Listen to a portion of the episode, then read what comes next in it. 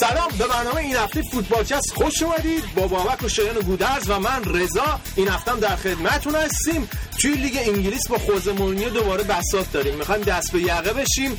توی آلمان براتون از نبرد دلاورانه کایزرزلاترن میگیم و توی ایتالیا بشنوید از حواله داده شدن خواهر گتوزو توسط پیرلو. و در اسپانیا هم امید میدیم به هواداره بارسلونا تا این روزای سخت رو تحمل کنن. و در آخر هم براتون نقاط روشن و تاریک هفته رو مشخص می‌کنیم.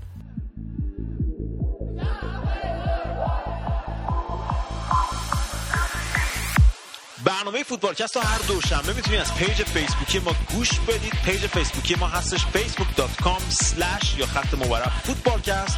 فوتبالکست فارسی و انگلیسی هم search کنید میاد. همینطور می‌تونید ما رو روی SoundCloud هم پیدا کنید و follow کنید. اگه با برنامه حال می‌کنید حتما share کنید که ما روی share های شما یا بازنشرهای شما کلی حساب می‌کنیم. بریم انگلیس با من قاطی هم مثلا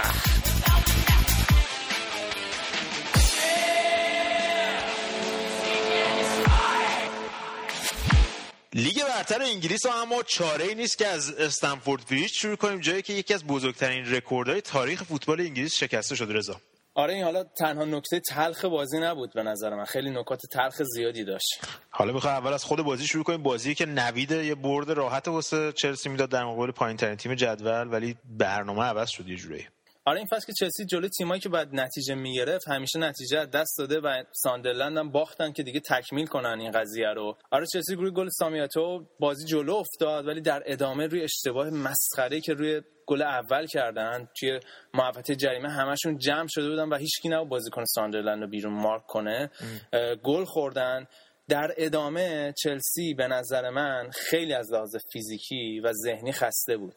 و مخصوصا این توی بازیکنی مثل رامیرس و اسکار موج می‌زد. اسکار که این همه شوت خارج از چارچوب داشت و کلی پاس اشتباه می‌داد. و گل دوم به نظر من باز رو همین خستگی بود که آسپیلیکوتا دیدیم چجوری زمین خورد و در ادامه اون تکتی که به نظر من یه مدافع با تجربه و حرفه‌ای هیچ وقت اونجا اون تکل رو نمی‌زنه. و برخلاف نظر هوادارای چلسی که میگن پنالتی نبود اکثریت کارشناسا گفتن این پنالتی بود و توی برنامه Match of the Day نزدیک به 60 درصد بیننده هم گفتن اون پنالتی 67 درصد. آره آمار بالاییه. و ساندرلند به گل دوم رسید و در ادامه چلسی 15 دقیقه وقت داشت و نتونست بازی دو یک بکنه. و این استراتژی تیمای پایین جدول بازم جلوی چلسی جواب داد که این تیما میشینن عقب توی محوطه جریمه و می‌دونن چلسی اون برندگی توی حمله نداره و نمی‌تونه با پاسای سریع خط دفاعی تیم مقابل رو جابجا کنه. البته تو این بازی هم چلسی مثل بازی قبلی موقعیت زیادی از دست داد اما رضا چیزی که خیلی رسانه ها رو پر کرد رفتار خوزه مورینیو بعد از بازی بود و مصاحبهش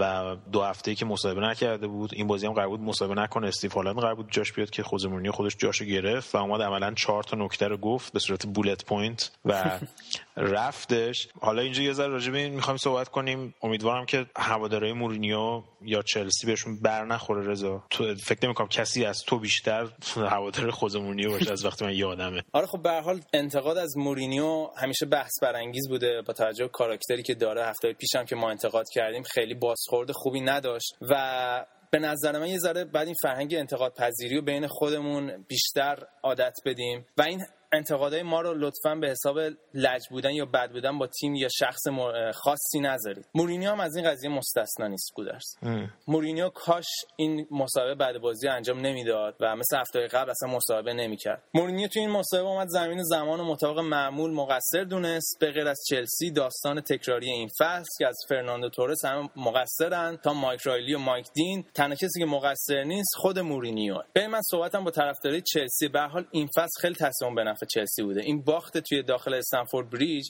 و خیلی زودتر از اینها توی استنفورد بریج اتفاق میافتاد. جلوی بازی با وست بروم موقعی که روی رامیرس پنالتی گرفتن. تو همین بازی رامیرس اومد با آرنج زد تو صورت بازیکن ساندرلند. خب این اخراج محرز داشت. دو متری مایک دین هم بود.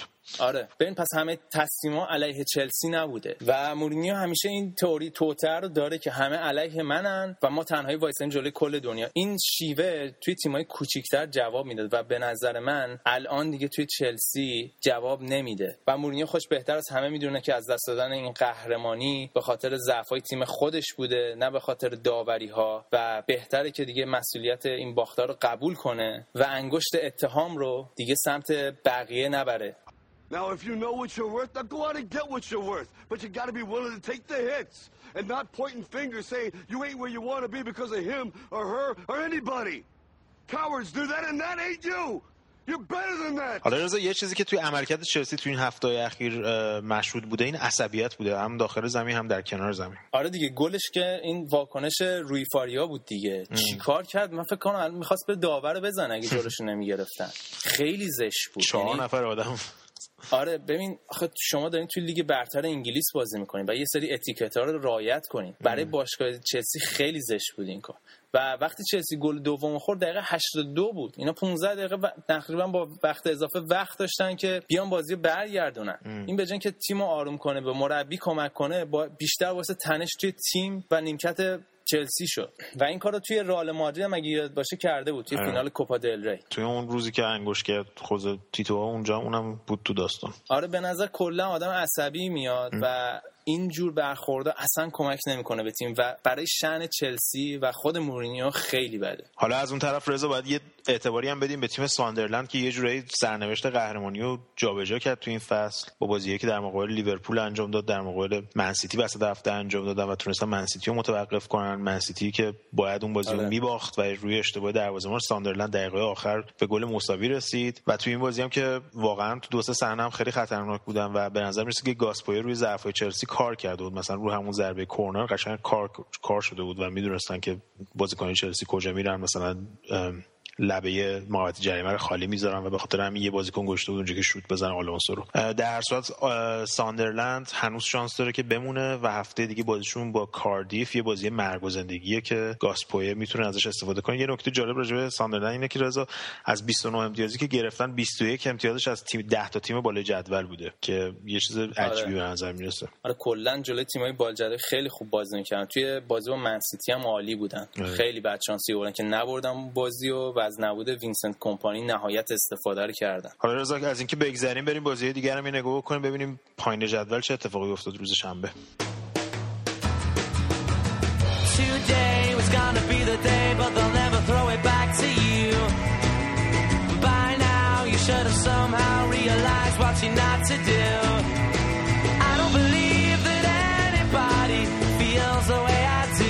About you now.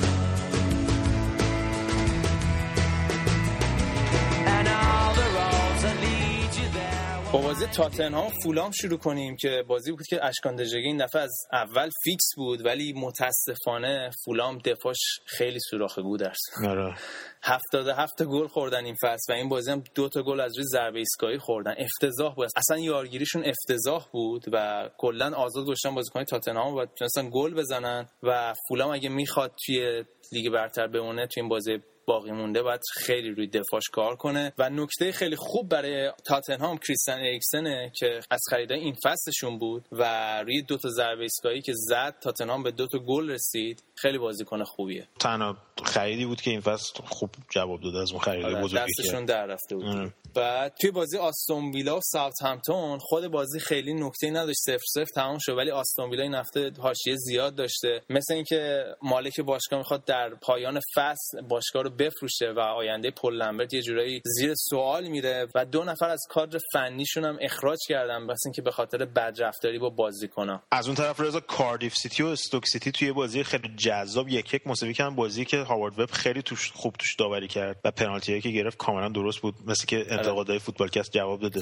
تو این زمینه یه گل کاردیف هم دقایق آخر فکر کردن که بازی بردن ولی آفساید بود به درستی رد شد.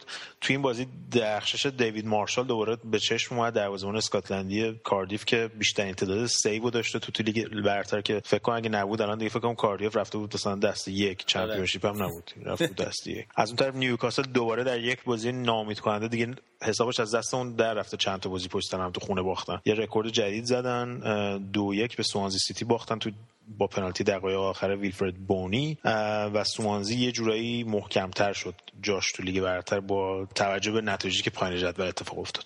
وستهم با کریستال پالاس بازی کرد که کریستال پالاس موفق شد یک هیچ وستهم رو ببره و این پنجمین برد متوالی کریستال پالاس بود. یه اعتبار اساسی باید بدیم به تونی پیولیس که تیمو از ته جدول آورد تا مقام 11 هم بالا و الان هم که خیالشون برای بقا راحته با تمام قوا دارن بازی می‌کنن بودرز و بعد شما نگران باشین چون توی خونه کریستال پالاس باید بازی کنین. و توی این بازی هوادارهای وستهم خیلی سم آلاردایس هو کردن. بعد ببینیم حالا فصل بعد توی وستهم میمونه یا نه؟ آره حالا اگه روبرتو مارتینز و برندن راجرز این فصل نبودن احتمال اینکه تونی پیرلیس مربی سال بشه خیلی زیاد بود و یکی اینکه کریستوپاراس چلسی رو الان شکست داده و می‌تونه تو بازی با لیورپول و منسیتی کاملا سرنوشت لیگ برتر هم دوباره تغییر بده مثل ساندرلند.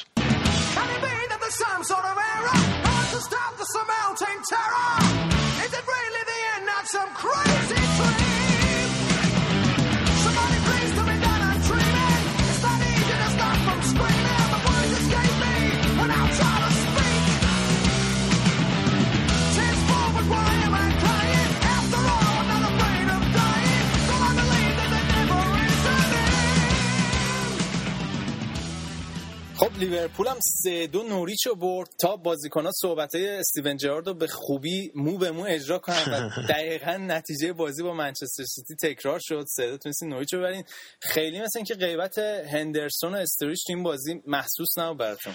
استوریج نه به اون چون بازی خارج خونه بود و این سرعت استرلینگ خیلی به کار لیورپول اومد. ولی هندرسون به نظر من تو نیمه مخصوصا تو نیمه دوم که نوریچ برگشت به بازی غیبتش یه ذره مشهود بود. فکر کنم لوکاس و الان که جاش جاشو پر کرده بودن یه ذره همچین لوکاس که تازه از مصدومیت برگشته آره. فکر کنم هنوز توانایی 90 دقیقه با فشار بازی کردن نداره و الان که خب ادامه نفسش هنوز به اون اندازه کافی نیستش. ولی خب کلا تونستن جاشو پر کنن. به نظر من این مشکل لیورپول باید حتما برندن راجرز نگاهی بهش بکنه که چرا نیمه اول انقدر خوب هستن. رکورد لیگ برتر زدن تو گلزنی تو نیمه اول 57 گل. فکر کنم منچستر 56 گل کلا زده. این شروع خیلی خوبه ولی از اون طرف میشه دید که نیمه دوم هم تو بازی با منسیتی اتفاق افتاد هم تو بازی قبلی با وست بروم و اینا این اتفاق افتاد بازی با ساندرلند. و این بازی هم دوباره این اتفاق تکرار شد و اجازه دادن نوریچ برگرده به بازی و امید داشته باشه. دقایق آخر واقعا خیلی اعصاب خورد کن بود. یعنی اصلا من واقعا نمی‌تونم آره درکت می‌کردم. برندن راجرز مثل که تغییر سیستم هم داد تو بازی. آره دیگه آخر بازی تمام مجبور شد که اول بازی که با 4 3 شروع کرد آخر بازی مجبور شد که آگر رو بیاره و با سه تا دفاع عقب بازی کنه ساخو آگر و اسکرتل و در کنارش هم جانسون و فلنگن در هر صورت بالاخره این بازی هم گذشت به خیر گذشت و سه تا بازی دیگه مونده تا قهرمانی. البته دو تا بازی خیلی سخت دارین. اولیش با چلسی بعدیش هم با کریستال پالاس. آره حالا یه شانسی که آوردیم اینه که بازی چلسی وسط بازی اتلتیکو مادریده و این نتیجه ساندرلند هم ممکنه مورینیو رو مجبور کنه که اون بازی یه جوری شل بگیره به خاطر دو اگه مخصوصا آره. که بازی اول اگه نتیجه بگیرن تو اتلتیکو مادرید و یه جورایی همونجور که خودم گفتی این توجه چلسی بره بیشتر به سمت جام اروپا. ولی خب مورینیو دیگه می‌دونی همون بلایی که سر منسیتی تو اتحاد آورد ممکنه سر ما تو آنفیلد بیاره. و کریستال پالاس که الان واقعا تو خونه خیلی مشکل شکست دادنش هیچ بازی آسونی نیست تو لیگ برتر همونجوری که قبلا هم گفتیم و هیچ و هیچی تموم نشده. من فقط امیدوارم که منسیتی این وسط استفاده نکنه از این داستان. نه منسیتی مال این حرفا نیست. بازی با ساندرلندش اگه می‌دیدی. سوارز هم که سی گله شد. آره جالبش که حتی پاتریس اورا هم به عنوان بازیکن سال انگلیس بهش رأی داده بود برگه رأیگیریشو نشون دادن. یه نکته جالب رضا در مورد سوارز اینه که هیچ کدوم از گلاش پنالتی نبوده. یعنی اگه شما دیگو کاستا و رونالدو و آره. زلاتان و همه اینا رو تعداد گلاشون ببینین مسی همشون چند تا پنالتی دارن ولی این همش بدون پنالتی بوده. سی تا گل در سخت بود آره. در سخت‌ترین لیگ دنیا. اما صحبت گلزنی کردیم رضا این پودولسکی هم راه افتاده. آره به قول هواداره آرسنال پوپودولسکی ترکون توی این دوتا بازی اخیر جلوی وست هم و این بازی هم جلوی هال سیتی و کاری که ونگر کرده اینو آورده پشت جیرو. یه جورایی به عنوان بازیکن شماره ده داره بازی می‌کنه. و آرسنال هم خب توی بازی با وست هم اولش یه گل خوردن ولی بعد موتورشون راه افتاد. توی بازی با هال سیتی هم همینطوری بود. اول کند شروع کردن بعد بازی دستشون گرفتن و سه تا گل زدن. توی این بازی نکته خوب برای آرسنال بازگشت اوزیل بود و رمسی که بعد از مصدومیت طولانی خودش داره کم کم فرم خودش رو پیدا می‌کنه آره.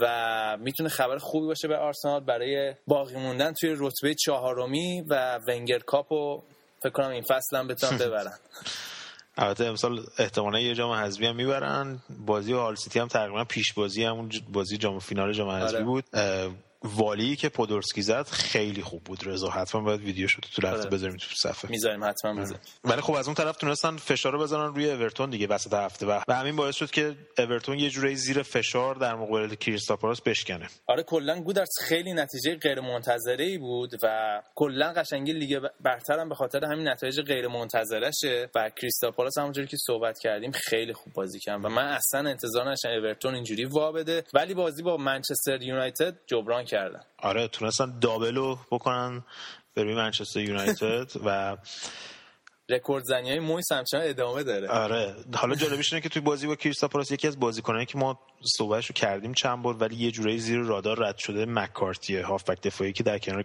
گرتبری بازی می‌کنه. و تو بازی با کریستاپالاس مکارتی و بینز و استراحت داده بود که اینم فکر کنم یه جورایی بی تجربگی روبرتو مارتینز که توی این موقعیت قرار نداشته هیچ وقت. و همین باعث شد که اون بازی رو ببازن چون از نظر دفاعی مشکل داشتن و سه تا گل هم خوردن. خیلی کم اتفاق میفته اورتون سه تا گل بخوره توی بازی. ولی توی این بازی کاملا اون تمرکز دوباره برگشته بود به تیم. حالا این دیوید مویس هم مثل که خیلی دیگه محبوب نیست تو گودیسون پارک.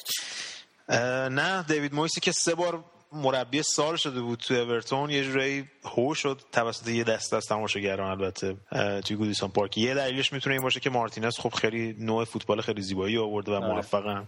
یه دلیلش هم می‌تونه اون اه، پیشنهادهای یه ذره تحقیرآمیزی بود که به بازیکن برای خرید بنز و فلینی داده بود توی تابستون باشه و گفته بود اگه می‌خوام پیشرفت کنم بعد از اورتون بیام بیرون بیام منچستر.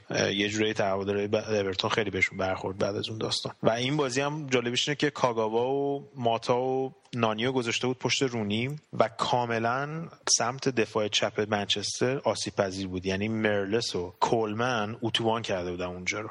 البته اورتون همون بازی با مثل بازی با آرسنال خیلی تیز بازی بود در آورده بودن مالکیت توپو داده بودن منچستر. یعنی منچستر مالکیت توپو کاملا در اختیار داشت. ولی روی هر ضد حمله بینز و بارکلی از سمت چپ کولمن و میرالاس از سمت راست و لوکاکو هم که به این دو طرف لینک می‌شد.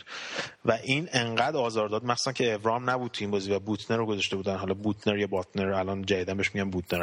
اول فصل بهش می‌گفتن باتنر. عوض شده تلفظ اسمش. باتنر کاملا آسیب پذیر بود و دو تا گلشون هم رو همون نفوذی که از دفاع چپ انجام شد. خوردن و آخرای بازی هم که هرناندز و ولبک و همه رو آورد تو بازی ولی خب هیچ تاثیری نداشت و نتونستن. فقط یه دونه موقعیت خوب رونی آخرای بازی داشت که هاوارد گرفت تک به تک. و فکر می‌کنم که اگه با این تئوری بریم که این فصل همه گفتن لیورپول خیلی امسال موفق بوده و قهرمان شده به خاطر اینکه تو اروپا نبوده می‌تونیم انتظار داشته باشیم که منچستر خیلی راحت سال دیگه قهرمان بشه. آره اگه حالا تا اون موقع دیوید مویس تجربه ایدئالشو پیدا کنه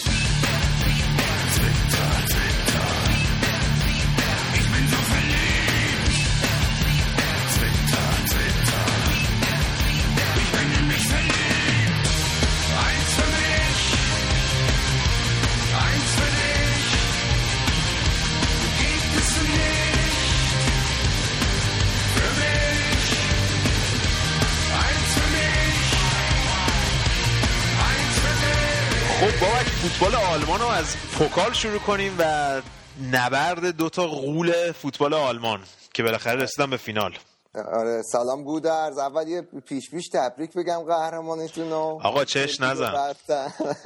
فقط مواظب باشین رضا بنده خدا خودش از صخره چیزی پرت نکنه پایین. به نظر میاد حالش خیلی نباید خوب باشه این روزا. جدیدن پیدا کردنش خیلی مشکل شده. آره ولی وسط هفته گودرز این بازی های پوکال برگزار شد که یه نوید یه بازی دیگه بایرن دورتموند و این آخر این فصل دیگه برامون داره. دورتموند روز سه‌شنبه توی بازی که طرفداراش قبل بازی به احترام واقع وقایع هیلزبرو آهنگ You'll Never Walk Alone اولش خوندن. خیلی هم واسه تما- بازیکناشون سنگ تموم گذاشتن. دیگه انقدر کاغذ زد ریخته بودن تو زمین که اول زمین همه سر میخوردن وسط زمین. دمشون گرم. آره توی بازی که خود کلوپ هم آخرش می‌گفت ما نباید میبردیم دو هیچ تونستن ببرن. چطور نباید میبردن؟ والا وولسبورگ خیلی موقعیت داشت. یعنی این کوین دی بروینه عجب بازیکنیه. عجب بازیکنی یعنی با 22 سال سن واسه خودش آقایی می‌کنه وسط زمین. تمام ضربات ایستگاهی تیمو می‌زنه کورنرا و یه بازیکن 19 ساله دیگه بلژیکی دارم مثل دیبروینه ملاندا سیاپوست هم هست. گودر 180 سانتی متر قدشه 90 90 کیلو وزنش. واو. یعنی عضله خالصه. به نظر من چلسی باید بخیرتش قرضی بده به تیمای دیگه. بعدم آخرش مثل دیبروین بفروشتش به وولسبورگ آره. نه ولی دیبروین از وقتی که اومد وورسبورگ این اوج وورسبورگ توی لیگ شروع شد دیگه. از وقتی که ژانویه گرفتنش دیبروین رو. آره تیم تیم خوبی هم هست. یه سری بازیکن با تجربه مثل ایویکا اولی چون نالدو هم داره که این بازیکنای جوون رو می‌تونن مدیریت کنن. ولی تو طول بازی که میختاریان یه گل خیلی خوب زد تا نشون بده که از اون فشارهایی که سر بازی رئال روش بود کاملا اومده بیرون. این آخر هفتم خیلی خوب بازی کرد به پاس گل داد. و لوندوفسکی هم که یه موقعیت تو محوطه گیر آورد و خیلی شبیه گل سومش به رئال مادرید فصل پیش یادت باشه. یه گل همونطوری زد. اما بابا که از اون ور یک تیم دوست داشتنی به نام کایزرسلاترن که یه رکورد خیلی جالبم توی اواسط دهه 90 داشتن شکست خوردن در مقابل بایرن. آره کایزرسلاترن 5 یک باخت تو بازی که خیلی دلاورانه خدایی بازی کردن. یعنی خیلی تیمای دیگه اومده بودن و تو تیمای بوندسلیگایی و انقدر قشنگ جلو بایرن بازی نکردن این فصل. ولی پنج یک باختن. یه رکورد این رکورد جالبی که میگی شاید رکورد منحصر به فرد باشه تو کل لیگای اروپایی. اینا سال 96 گودرز یک هفته بعد از اینکه سقوطشون به بوندسلیگای دو قطعی شده بود قهرمان همین پوکال یا جام حذفی آلمان شدن. بعد سال بعدش سال 97 این در حضور اوتو رهاگل بود. سال 97 قهرمان بوندسلیگای دو شدن و در اولین سال حضورشون بعد از برگشت سال 98 قهرمان بوندسلیگا شدن. خیلی رکورد منحصر به فرد فکر نکنم تیمی باشه. می‌دونم پارمای رکورد شبیه این داره تو ایتالیا ولی اونا فقط تونسته بودن برن رقابت اروپایی. آره ناتینگهام فارست هم این کارو کرد. از دسته دو اومد سال بعدش قهرمان شد. آره ایوان. با برایان کلاف. ولی آره لاترن یه زمان واقعا خیلی دوست داشتنی بود یادش بخیر. حالا با توجه به اینکه فینال بازی ها بین بایرن و دورتمونده الان رتبه هفت بوندسلیگا معنی پیدا کرده و میره لیگ اروپا. فینال هم که توی برلین یه تک بازی درسته؟ درسته. همیشه تو برلین فینال. اوکی بابک جان دمت گرم. حالا بریم یه نگاهی هم به لیگ بندازیم بریم چه خبر شد. بازی ها خیلی حساس بود این هفته. Sauna, jacuzzi, in the back row at the movie. You can scratch my back and rule me. You can push me and just pull me. I don't hate in the middle of the farm. The rope pedals on the steel seat, uh. Even fresh roof, sweep your woman right off of the man.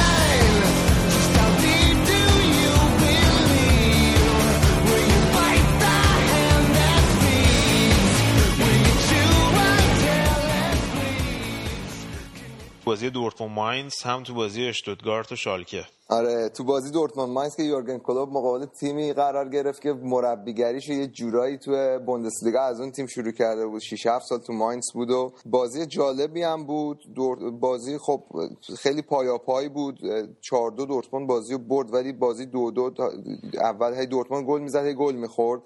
و دفاع دورتموند خیلی ضعیف این بازی بازی که هم هوملز رو گل اول مقصر بود گل دوم هم که نوری شاهین پاس تقریبا گل داد به تیم حریف.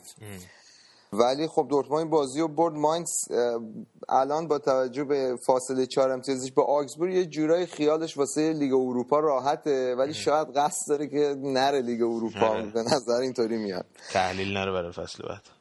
آره. حالا یه ذره شایعه هم این روزا دور دورتموند زیاده بابک.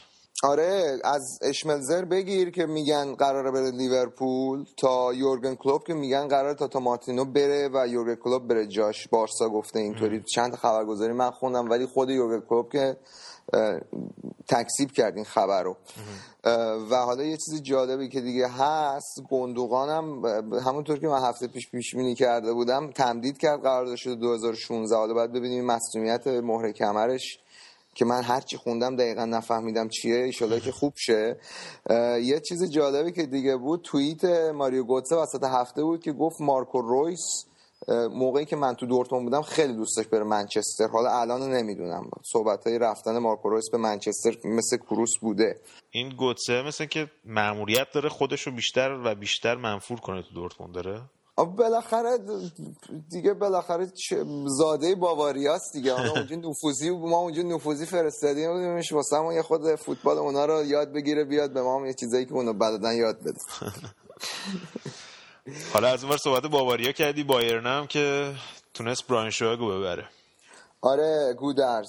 بازی که حالا خیلی جالب دورت با بایرن هم دروازه‌بان سومش توماس رادر رو می‌ذاره تو دروازه. مجبور شده دروازه‌بان چهارمش رو از تیم بایر مونیخ دو که توی لیگ منطقه‌ای باواریا بازی می‌کنه بیاره الان رو نیمکت بذاره.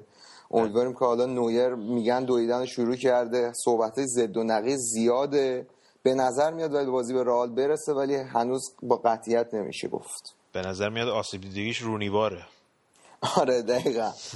ولی چیزی که حالا ناراحت کننده است الان گودرز این انتقاد رسانه های ایرانی از دانیل داوریه. چطور؟ وقت تو هم کم انتقاد نمی‌کردی ازش ولی نفته مثل که بالاخاش می‌خوای در بیای.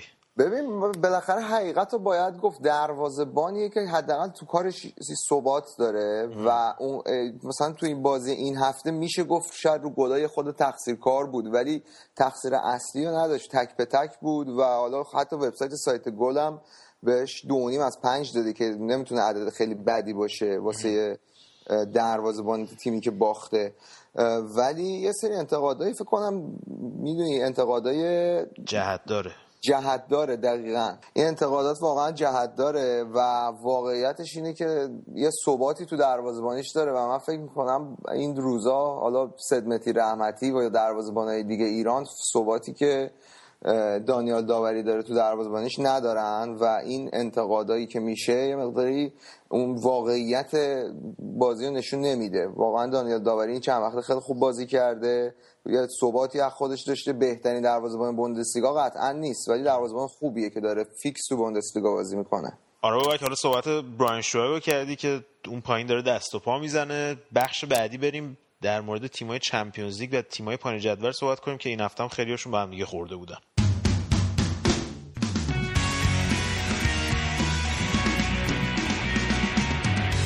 خب بابک یکی دیگه از اون عشقای قدیمی که رفت خونه قدیمیش یوپ استیونز بود یکی از مربیایی که یه زمانی خیلی محبوب بود خیلی معروف بود. برگشت به شالکه.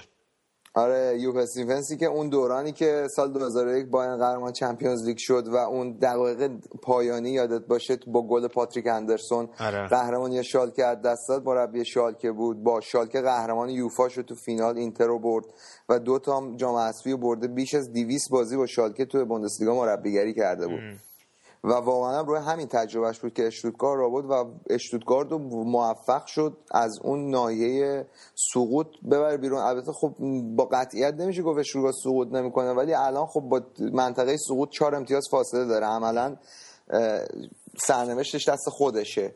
با اینکه بازیاش نسبت به تیمای دیگه سخت داره تو بازی آینده ولی خیلی کار سخت نباید داشته باشه چون با وولفسبورگ و بایر مونیخ هم بازی داره.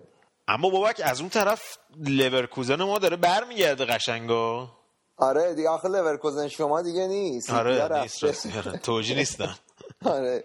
ولی تو این هفته گفتم تمام نتایج به نفع اشتوتگارت بود. یعنی تمام تیمای بالای جدولی با پایین جدولی یه جورایی بازی داشتن اکثرا مثل بایرن براین شواگ یا اشتوتگارت شالکه.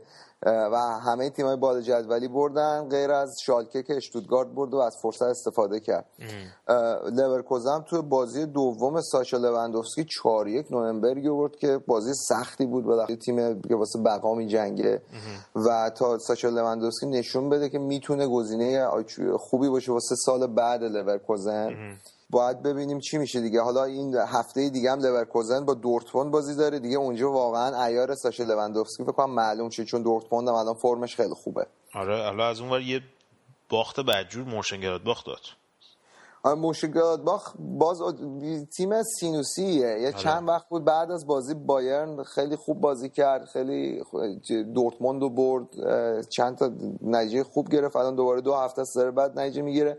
عملا با Champions League الان خب پنج امتیاز فاصله داره با منطقه Champions League و یه جورایی رقابت رو به وولفسبورگ و لورکوزن دست داد. وولفسبورگ هم این هفته سه یک برد.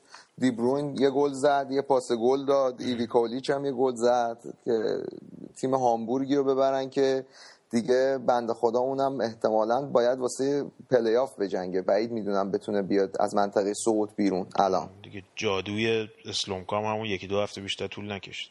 آره ولی خب بالاخره حالا اگه بتونن برن به پلی آف شانسشون خیلی زیاده. آمار نشون میده که از هر پنج باری که تیم بوندسلیگای یک با بوندسلیگای دو واسه اون پلی آف بازی که لیگای یک اومده بالا. چهار بار از پنج بار. بازی بیمورد دیگه چی بود بابک؟ آره فرانکفورت تو زمین خودش دو سه به هانوفر باخت که هانوفر هم دیگه خیالش راحت چه سقوط نمی‌کنه. البته خب اون خیلی فاصله داشت ولی با این حال. آگزبورگ تو بازی تیمای وسط جدولی با هرتا صفر صفر کرد که دیگه خیال من راحت شه که آگزبورگ نمیره به لیگ اروپا. و برمن هم سه یک هافنهایمو برد که بالاخره چهار تا بازی داشت بعد از دو هفته بازیشو. آره. سجاد سالیهاویچ نکته این بازی بود که سجاد سالیهاویچ دقیقه 86 پنالتی از دست داد. و پترسنی که اون گل قشنگ گل به خودی قشنگ و هفته پیش زده بود دقیقه 90 گل سوم واسه ورده برمن زد تا یه جورایی اون گل هفته پیش رو جبران کنه. آره این دفعه تو دروازه درست داد آره دقیقا.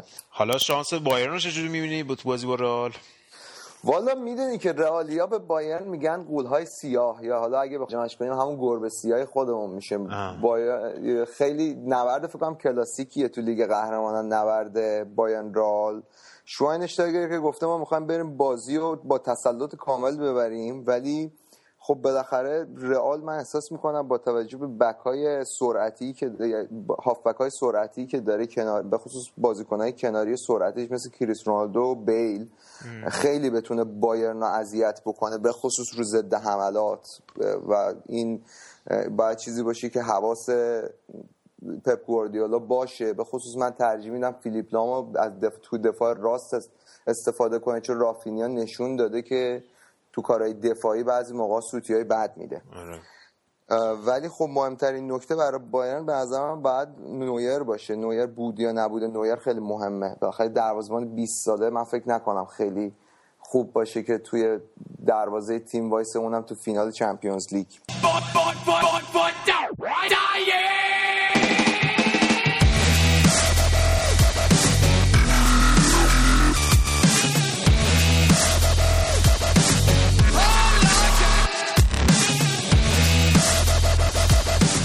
بریم سراغ فوتبال ایتالیا که این هفته هم با تداوم بردهای اینتر میلان و یوونتوس همراه بود. اول از اینتر میلان شروع کنیم. چه بازی قشنگی بود. شاید بازی اینتر میلان و پارما. به نظر می‌رسه که تیم اینتر تحت نظر این والتر ماتساری کم کم داره اون مومنتوم خودش رو به دست میاره. این هفته هم دوتا گل خوب زدن با رولاندو و فردی گوارین. رولاندوی که قرضی از پورتو اومده با بازی خوب خودش خودش هم گفته که می‌خواد قراردادش آره. دائمی کنه خیلی خوب جا افتاده. آره کلا روزگار خوبی داره اینتر. ضمن اینکه این ماروی کاردی هم یه سری اخراج قراردادش هستش که خودش می‌خواد دست دستمزدش رو بکشه بالا. از اون من اتلتیکو مادرید می‌خواد بخرتش و با توجه به این حاشیه‌ای که داره سر اون زن اون یارو ماکسی لوپز اینتریا به فکرش افتادن که با یه قیمت خوب بفروشنش به اتلتیکو مادرید. حالا این خانم سابق ماکسی لوپز و دوست دختر فعلی ایکاردی هم اکانت توییترش رو بسته فعلا برای جلوگیری از حواشی بیشتر و ایکاردی هم مثل که بهش لقب جاستین بیبر ایتالیا رو دادن. که فکرم لقب برازنده ایه برش خب چیزی که هست خودش که بیخیال نشده مرتب قطاری داره اون عکس رو می‌ذاره تو توییتر که مذاق خیلی هم خوش نیومده. حالا من البته داشتم فکر می‌کردم که خارج از تعصب اگه این تو تیم یوونتوس بود کنته همچین بازیکنی با لگد مینداخت از تیمش بیرون. حالا بعد ببینیم که اینتر با این چه جوری تا می‌کنه تو البته بعد یه اعتبار اساسی هم به هاندانویچ بدیم که این دوتا بازی اخیر فوق العاده بود برای اینتر. این بازی هم یه پنالتی گرفت و یه سری سیوای فوق العاده داشته تو این دوتا بازی اخیر برای اینتر که بهترین بازیکن زمینم شده. دقیقا همونطور که گفتم واقعا حیف اینو بخوان بفروشن منچستر سیتی. مخصوصا با قیمت نازل 20 میلیون.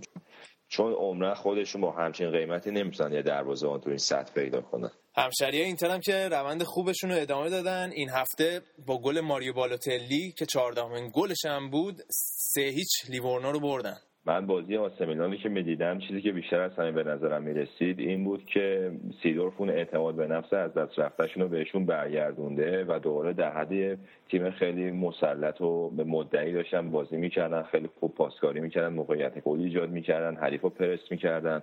کاکا که خیلی خوب بازی کرد عادل تاراوت که یه جورایی برد این فصلشون بوده حتما باید قراردادش رو دائمی کنن و بالوتلی هم که دوباره داره خوب بازی می‌کنه. یه گل زد پاس گل قشنگی به پاتسینی داد. آره خیلی خوب بازی کرد. و گفته که حالا من پتانسیلم خیلی بیشتر از اینه. هدفش گذاشته این که فصل دیگه 40 تا گل بزنه. اینجوری که تو مصاحبهش گفته بود. یه زنگ خطر الان برای بالوتلی به صدا در اومده چون ممکنه که جایگاهش رو تو تیم ملی از دست بده. برای اینکه همین الان مهاجمایی هستن خیلی خیلی جوان آینده دارن. از جمله ایموبیلو و دسترو که آمارشون از بالوتلی هم بهتره. و اگه می‌خواد تو آینده پراندلی رو مجاب کنه که همچون ازش به عنوان نفر اصلی تیم استفاده کنه باید رو بازی خودش رو حاشیه‌اش کار کنه. حالا به نظرت میلانیا می‌تونن به یوروپا لیگ برسن یا نه؟ الان که میلان بعد 34 بازی 51 امتیاز شده دقیقا مثل پارما منتها به خاطر تفاضل گل میلان تو رده هفتم پارما رده ششم. از الان تا آخر فصل یه کورس خیلی جذاب و نفسی را این دوتا دارن که هر کی تیمی که رده ششم رو تصاحب کنه می‌رسه به یورولیگ.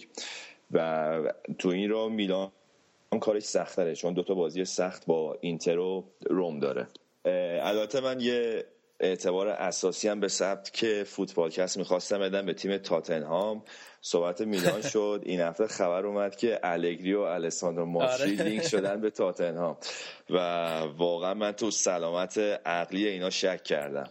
حالا ببینیم که تابستون چه تصمیمی می‌گیرن سلامت عقلشون هم موقع که ویاسپور شد اووردن و شک می‌کردی. حالا بگذریم از میلان. بریم سراغ ناپولی که این هفته هم نتونستن از برد خودشون دفاع کنن جلو اودینزه. این ناپولی که این هفته از حضور هیگواین هم بی بهره بودش و گل کایخون و اودینزه یا تونستن که با برونو فرناندز جبران کنن. یه گل دقیقه 54 زد که بازی در یک یک آره. شد و ناپولی به نظر من این یعنی استقاقش همین رده سومی که الان تو جدول داره. در حد روم و یوونتوس واقعا خوب کار نکرد. حالا گودرز هم یه خورده شاکی شده که ما بنیت زیاد تیکه میندازیم. سوا اینکه تیکه خورش یه خورده ملسه. ولی من فکر می‌کنم که با توجه به این تیمی که داره یه خورده باید بهتر کار می‌کرد. آره ولی نکته درخشان ناپولی فقط فکر کنم این کایخون بود. خیلی خوب بازی می‌کرد. اصلا خیلی فول بود این فصل براشون. آره فقط حیف که اسپانیاییه دیگه. یه نکته هم که هستش اینه که اینا تا قبل این فصل اصلا بازیکن شانه که تیمشون مارک همسیک بود. که از آره. وقتی بنیتز اومده اصلا رفته تو سایه و بیشتر بازی هم نیمکت نشینه. به نظر می‌رسه بنیتز بهش اعتقادی نداشته. این فصل هم چون مصنوم بوده مشکلاتش دو برابر شده بوده و خلاصه صحبتش هستش که اینو با یه رقمی حدود 40 میلیون می‌خوان بفروشن. خب اینم از میلانیا بود. بریم سراغ بخش بعدی سراغ سردنشینای لیگ یوونتوس.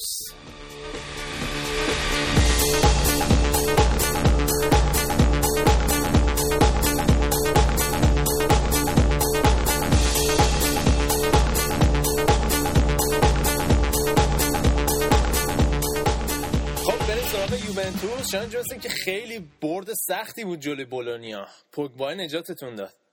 خب کنته تو مصاحبه بعد بازیش هم گفتش که همه تیمایی که میان تورین ده نفره دفاع می‌کنن.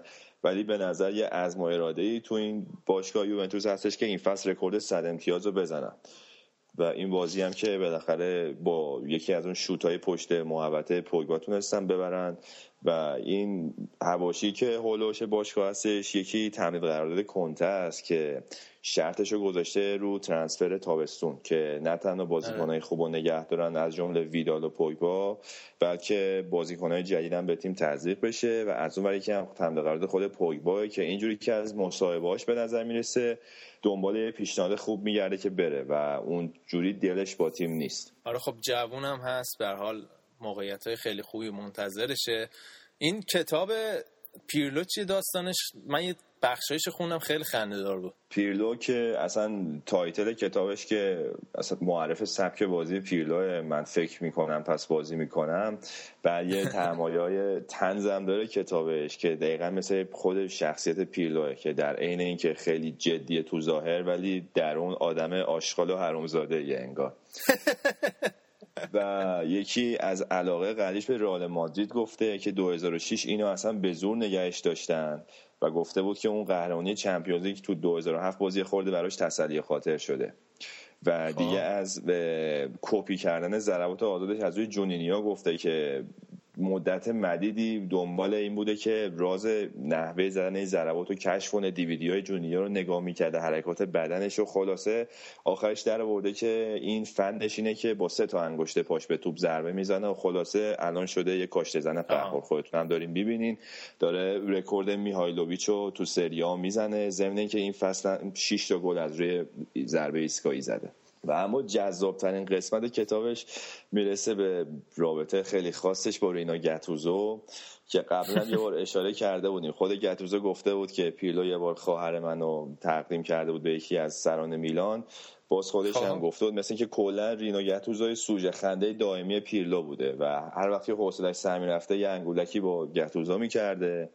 از جمله که یه بار دیگه که اینا منتظر تمدید قراردادشون بودن یه اسمس زده به مدیر تیم برایدا از خود گتوزو گفته که اگه اون چیزی که من می‌خوام تو قرارداد برآورده کنی می‌تونی خواهر من رو داشته باشی.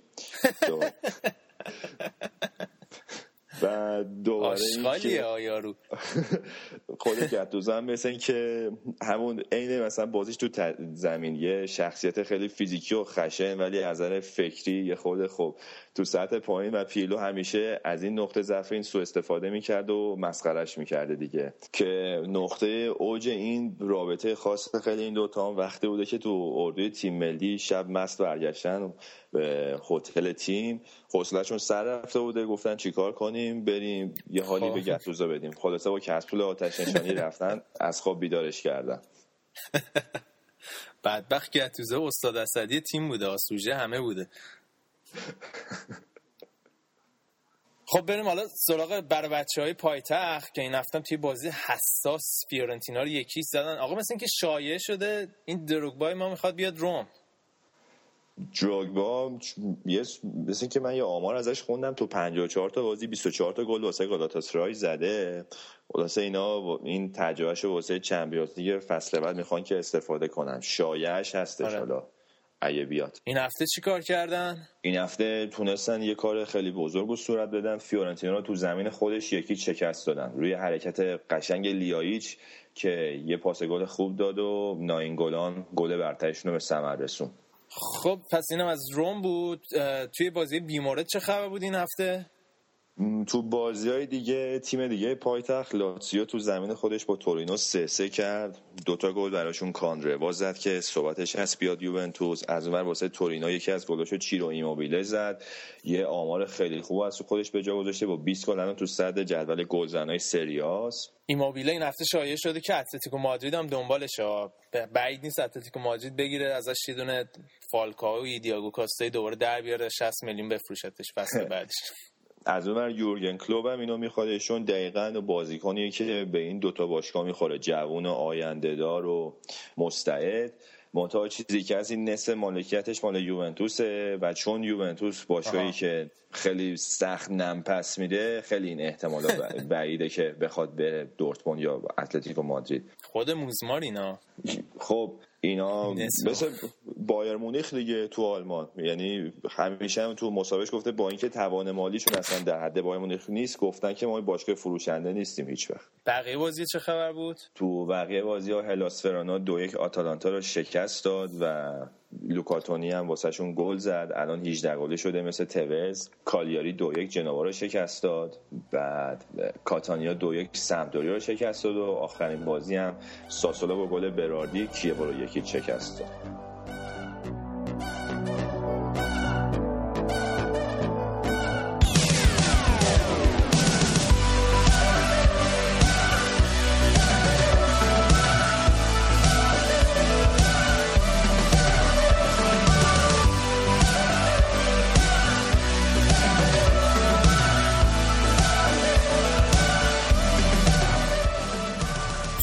اسپانیا رو با فینال کوپا دل ری شروع می‌کنیم که رئال مادرید موفق شد بارسلونا رو بزنه و آنجلوتی بالاخره تاکتیکش رو درست چید جلوی بارسلونا. گودرس باید به رئالیام تبریک بگیم. بالاخره اولین جام فصلشون رو بردن.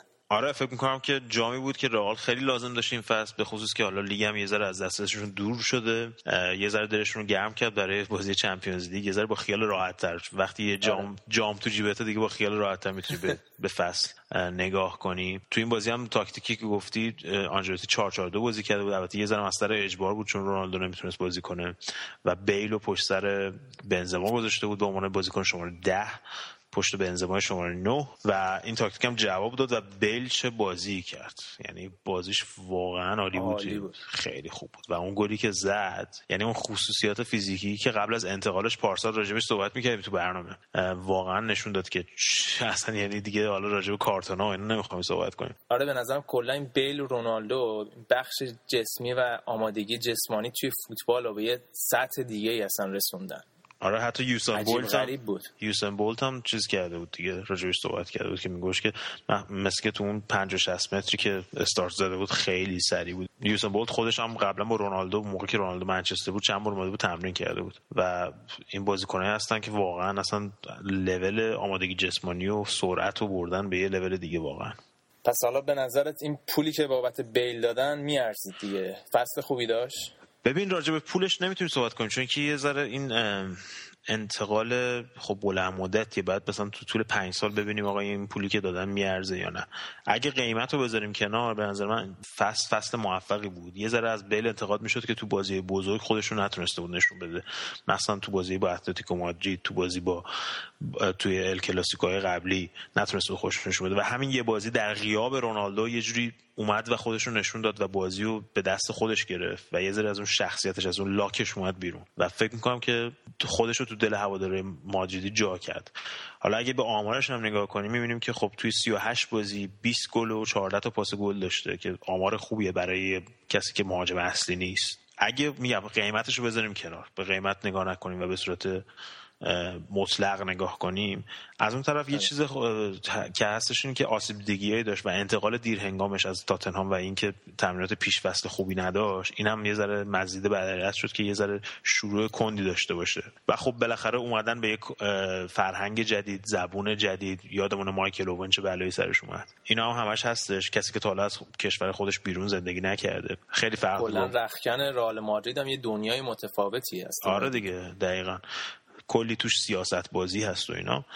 و تا اینا رو یاد بگیری طول می‌کشه. از اون طرفم یه مزیتی که خرید بیل داره واسه مادرید اینه که همه بازیکنایی که الان تو مادرید هستن و تو بارسلون هستن تو اتلتیکو مادرید هستن همه اینا میرن جام جهانی ولی بیل جام جهانی نمیره. و کاملا می‌تونه یه تمرینات پیش فصل خیلی راحت و آرومو داشته باشه و خودش رو آماده کنه واسه فصل بعد. حالا اگه مثلا بازیکنهای دیگر ببینیم مثلا نیمار یا مسی چه اگه ببرن جام آره. جهانی و چه اگه ببازن هم از نظر فیزیکی و هم از نظر احساسی کلی تخلیه میشن. و این حالت واسه بیل اتفاق نمیفته من فکر می‌کنم فصل بعد فصل رویایی خواهد داشت. حالا با توجه به بازگشت رونالدو به ترکیب رئال و تکمیل شدن این مثلث بی بی سی به نظرت رئال می‌تونه از پس بایرن بر بیاد یا نه با توجه ضعف‌های دفاعی که بایر مونیخ داره؟ ببین ضعف‌های بایرن مونیخ که کاملا تو بازی با منچستر یونایتد معلوم بود. توی ضربات که سریع از خط دفاع به خط حمله منتقل میشه خیلی مشکل دارن. پاسه سریع. مخصوصا وقتی که دفاع چپ و راستشون میرن جلو. دفاع وسطشون کاملا باز میشه از هم دیگه و کلی فضا میدن. و من فکر می‌کنم از اون فضا رونالدو و بیل و بنزما می‌تونن خیلی خوب استفاده کنن. حتی بازیکن مثل دیماریا یا ایسکو حالا ببینیم کدومشون تو ترکیب هستن. اما از اون طرف باید بدونیم که ریبری و روبن و اینا توی حمله خیلی خطرناک هستن و خیلی دیسیپلین دفاعی می‌خواد تا اینا رو کنترل کردن. و به نظر من بال های رئال تو این بازی خیلی نقش مهمی دارن که بتونن به دفاع کمک کنن و همینطور بتونن تو حمله شرکت کنن. این خیلی مهمه. این دیسیپلین داشتن و organization سازماندهی در مقابل تیم مثل بایرن مهمترین چیزه. و اینکه اگه بتونن پرس کنن دفاع وسط بایرنو دفاع وسط های بایرن خیلی راحت توپ از دست میدن. یه نکته منفی اینه که بازی اول تو برنابئو. و این می‌تونه یه جورایی به نفع بایر مونیخ باشه. حالا باید ببینیم چی میشه دیگه. ولی از اون طرف یه بازی دیگه اروپایی بازی اتلتیکو و چلسی هستش. اتلتیکویی که کسی باور نداشت دیگو کاستا برگرده و واقعا هم کوران توجه تو این بازی. بازی با چلسی. آره گودرز هفته پیش وقتی من بازی می‌دیدم وقتی رفت تو تیرک دروازه من گفتم اصلا پاش شکست چون اصلا استخون پاش معلوم بود. ام. ولی مثل که فقط گوشت پاش کنده شده و چند تا بخیه کار درست کرده بودم. و وقتی از دیگو سیمونه پرسیدن که به نظرت دیگو کاسته بازی بعدی می‌رسه یا نه گفتش که یه زخم کوچولو نمی‌تونه جلوی یه ببر رو بگیره. و به نظرم ببر خیلی واژه خوبیه که بخوایم دیگو کاستا رو توصیف کنیم.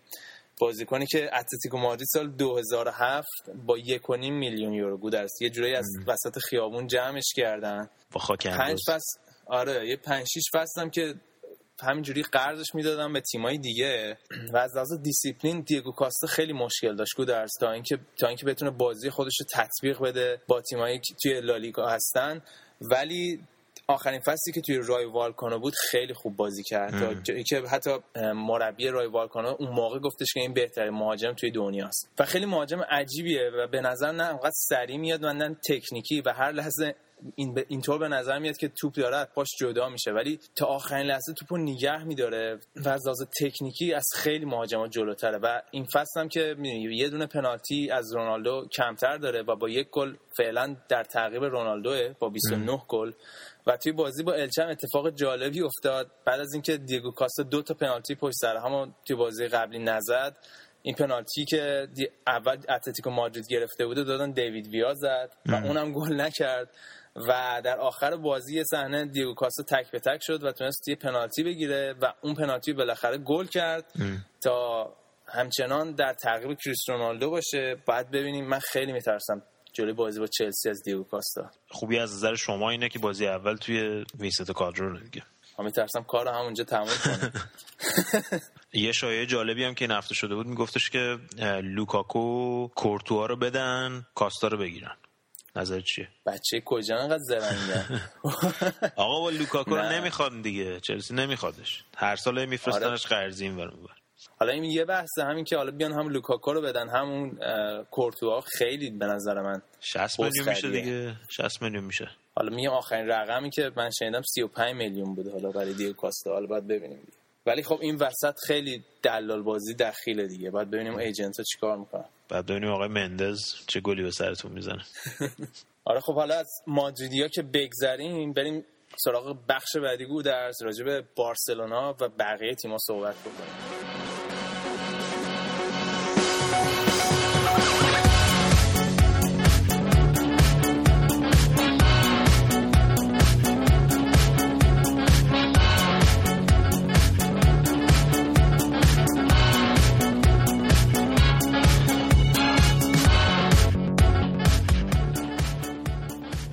سراغ بارسلونا که این هفته یک هیچ از اتلتیکو بیلبائو تا دقیقه هفتاد عقب بودن و داشت کابوسشون کامل می‌شد که مسی و پدرو اومدن نجات دادن این تیمو. یه جورایی البته گل اتلتیکو بیلبائو رو آدریز زد. مهاجم خیلی خوب بیلبائو که ذره بیام راجعش صحبت کنیم که این فصل 16 تا گل و 8 تا پاس گل داده بود و آمارش از همه مهاجمایی که توی اسپانیا به دنیا آمدن یعنی دیگو کاستا رو شامل نمیشه.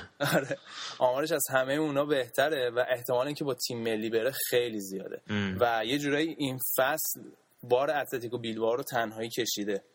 حالا فصل بعدم جالب میشه تو چمپیونز لیگ ببینیمش. حالا بیلبائو با این شکست مکان چهارمیش زیر سوال رفت.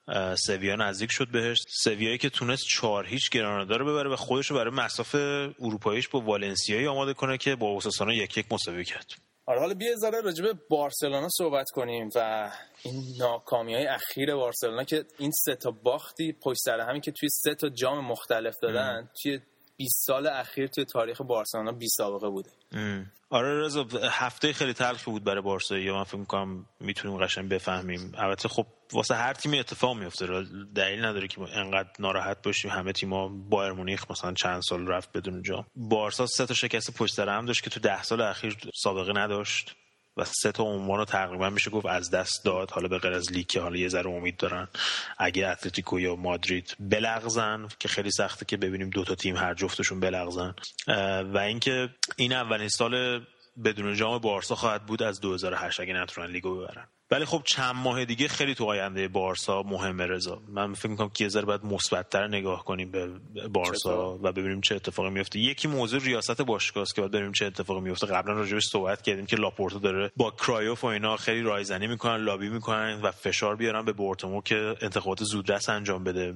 و اگه فشار تماشاگرا تو بازی خونگی ادامه پیدا کنه شاید بورتومو مجبور بشه که این کار انجام بده که عملا می‌تونه تکلیف آینده بارسا رو مشخص کنه. چون که خب هیئت مدیره و رئیس باشگاه مربی رو انتخاب می‌کنن برای فصل بعد و جهتگیری باشگاه و بازیکنایی که می‌خوان بخرن. اینا همش تحت تاثیر قرار می‌گیره. یکی دیگه بحث خود تاتا مارتینو یا تیم مربیگری و کادر مربیگری هستن و زوبیزاراتا به عنوان مدیر فنی و کسی که بازیکن می‌خره البته زوبیزاراتا که خب لژند باشگاه بارسلونا هست و خیلی هم قابل احترامه ولی به نظر می‌رسه که یه جورایی باید تاوان این سیاست های اشتباه خریدای باشگاه بارسلونا بده که تو این سالهای اخیر نتونستن همین مشکل دفاع و مثلا حل کنن مشکل هافبک دفاعی رو حل کنن. مخصوصا سال 2010 که بگیرشتین رفتش و الان تو سیتی با سوریانو اینا.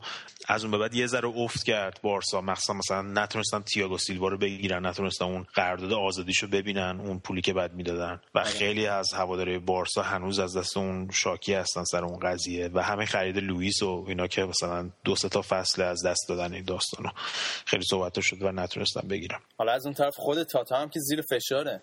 آره خود تاتا هم که زیر فشاره. مخصوصا که میگن حالا در حد شایعه. من نمی‌دونم واقعا چقدر این واقعیت داره که میگن مسی انتخابش کرده خیلی یا توصیه کرده باشگاه که بیارنش.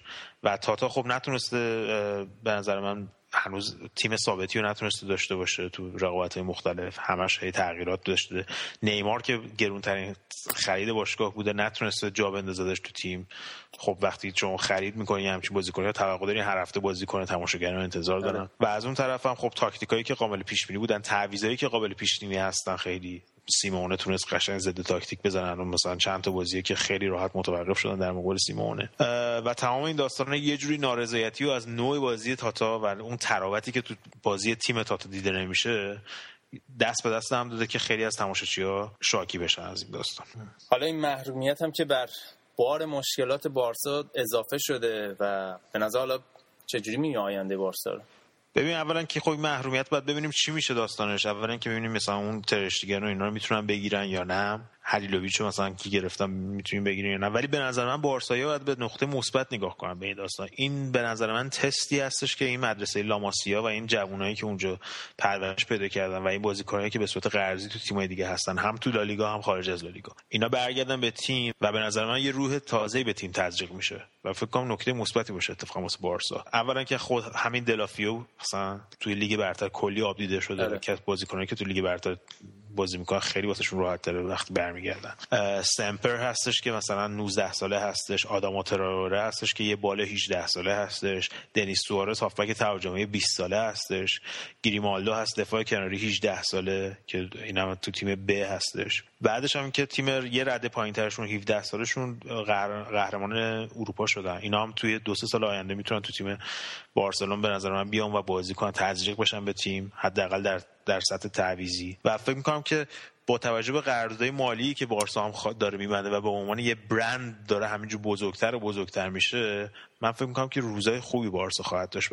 من فکر می‌کنم که این فصل یه جورایی نقطه ایه که پایین هستش ولی بعدش فقط می‌تونم برم بالا. می‌دونی چی میگم؟ و به نظر من فقط بعد از این می‌تونم پیشرفت کنم و بهتر بشم. اونجوری که من از حرفات فهمیدم اینه که بازگشت بارسا به روزای اوج یه روند تدریجی خواهد بود و آنی نخواهد بود. نه آنی نخواهد بود به خاطر اینکه خب اتلتیکو مادرید و رئال و اینا هستن و همینجور دارن قدرت می‌گیرن. ولی مطمئنا بهتر خواهد شد. اگه با یه مدیریت درست وضعیت بارسا بهتر خواهد شد.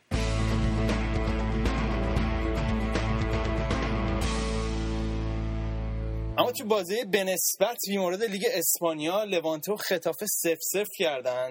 رال سوسیداد دو یک اسپانیول و برد بازی که خیلی فیزیکی بود و دو تا تیم تا آخرین لحظه داشتن مبارزه می‌کردن. تا اینکه رئال سوسیداد تو دقیقه 90 تونست گل دوم بزنه و تا رتبه ششم بیان بالا. از اون طرف سلتاویگو تونست 14 آلمریا رو بهتره کنه و آلمریا رو یه قدم دیگه به سقوط نزدیک کنه. آلمریا رفت پیش بتیسی که سه یک اونا هم از رایو وایکانو باختن. این خمز هم مثل که به بارسا لینک شده رضا.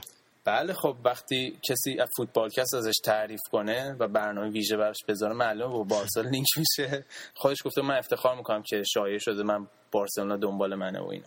ولی فکر نمی کنم این داستان بشه. حالا تو این بازی سلتا آلمریا این نولیتا هم خیلی خوب بود. بازیکنی که قبلا بازیکن بارسلونای ب بوده و شاگرد لوئیز انریکه بوده با خودش آوردتش سلتا ویگو. خیلی بازی خوبی داشت تو این بازی. از اون طرف رضا اما فرانسه خبرایی بود این هفته. آره خیلی وقت سر نزدیم به فرانسه. آره. پاریس سن تونست لیگ اتحادیه فرانسه رو ببره. یه چیز تو مایه همون کارلینگ کاپ خودمونه. کاوانی گل زد. لیونی که هفته پیش تو لیگ بهشون باخته بودن و تونستن ببرن.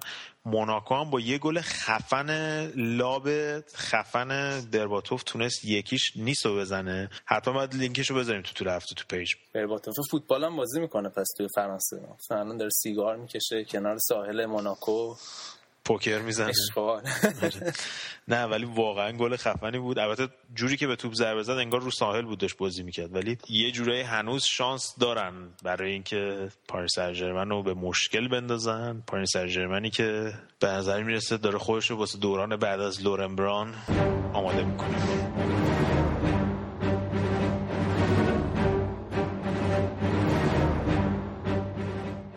نوبتی هم که باشه نوبت نقاط روشن و تاریک هفته است. اول از همه بریم سراغ نقاط روشن. اولین نقطه روشن هفته کار بسیار پسندیده هواداره دورتموند و میلان بود که ابراز همدردی کردن با بازماندگان حادثه هیلزبرو و آهنگ You Will Never Walk Alone رو خوندن. نقطه روشن دیگه هفته اما زمانی اتفاق افتاد که اف یا اتحادیه فوتبال انگلستان بالاخره برای یک تیم انگلیسی تاریخ بازی رو یک روز به عقب برگرد. اما نقاط تاریک هفته خیلیاتون برای ما لای خوردن دانیال داوری رو کامنت گذاشته بود به عنوان نقطه تاریک. به حال هم دروازه‌بان سوتی میده ولی چون شما کامنت گذاشتین این هم یکی از نقاط تاریک هفته است.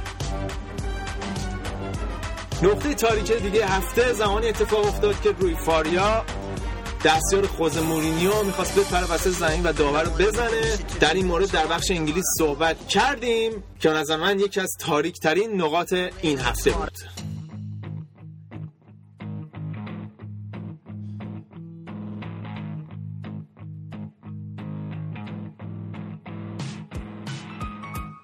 مرسی از همه شما که با ما بودین. برنامه ما رو لطفا share کنید و به دوستانتون هم بگید.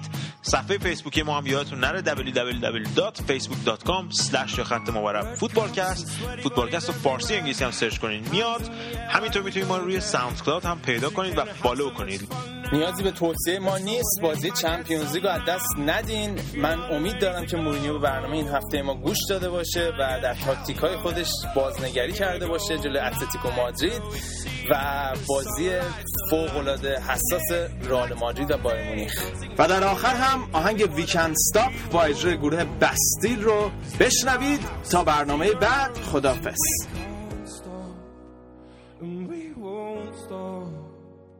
Can't you see it's we who own the night? Can't you see it's we who about the life and we can't stop?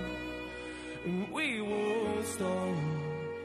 We run things they don't run. We don't take nothing from nobody. Yeah, yeah.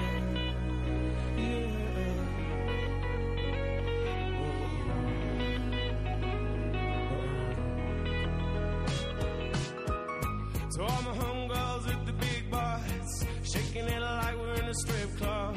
Remember, only dad can judge us. Forget the haters, cause somebody loved you. And everyone in line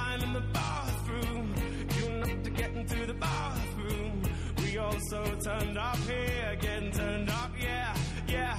So la di da day, we like to party, dancing with my day, doing whatever we want. And this is our house, these are our rules, and we can't stop and we won't stop. Can't you see it's we who own the night? Can't you see it's we who about the life and we can't stop and we won't stop. We run things they don't run. We don't take nothing from nobody. Yeah, yeah, yeah, yeah. Oh, oh. oh.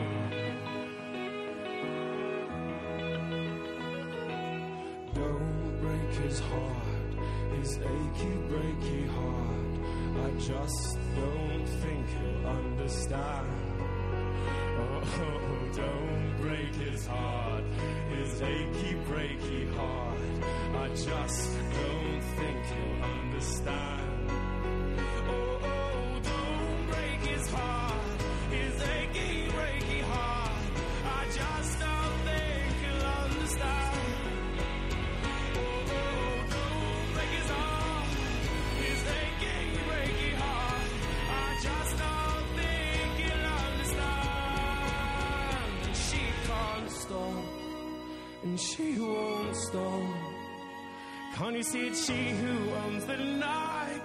It's she who about the life? But she can't stop, and she won't stop.